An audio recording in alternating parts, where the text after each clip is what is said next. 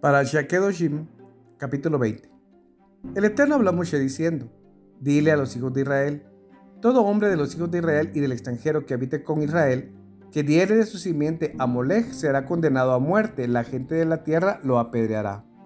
Yo concentraré mi atención en ese hombre y lo apartaré de su pueblo, pues dio de su simiente a Molech para mancillar mi santuario y profanar mi nombre sagrado.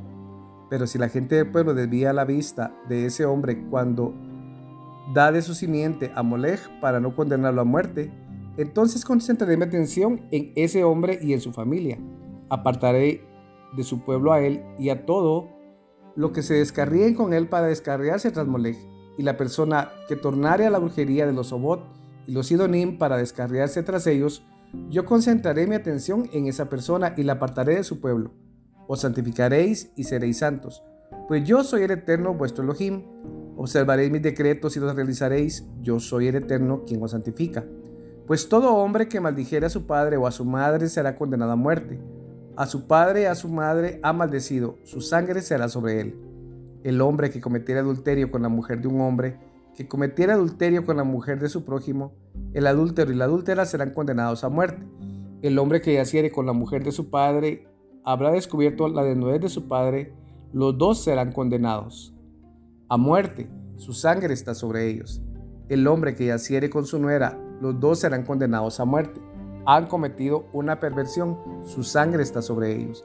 El hombre que yace con un hombre como yace con una mujer, ambos han cometido una abominación, serán condenados a muerte, su sangre será sobre ellos. El hombre que tomare una mujer y a su madre es una conjura depravada, lo quemará a él y a ellas en el fuego y no habrá depravación entre vosotros. El hombre que yaciere con un animal será condenado a muerte y mataréis al animal. Y la mujer que se acerca a un animal para que éste se aparee con ella, mataréis a la mujer y al animal. Serán condenados a muerte. Su sangre será sobre ellos. El hombre que tomare a su hermana, la hija de su padre o a la hija de su madre, y viere su desnudez y ella viere la desnudez de él, es una ignominia y serán apartados de la vista de los miembros de su pueblo. Habrá descubierto la desnudez de su hermana, cargará con su iniquidad.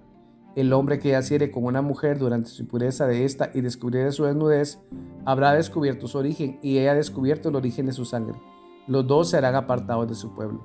La desnudez de la hermana de tu madre o la hermana de tu padre no descubriráis, porque es descubrir vuestra propia carne, cargaréis con su iniquidad y el hombre que yaciere con su tía habrá descubierto la desnudez de su tía.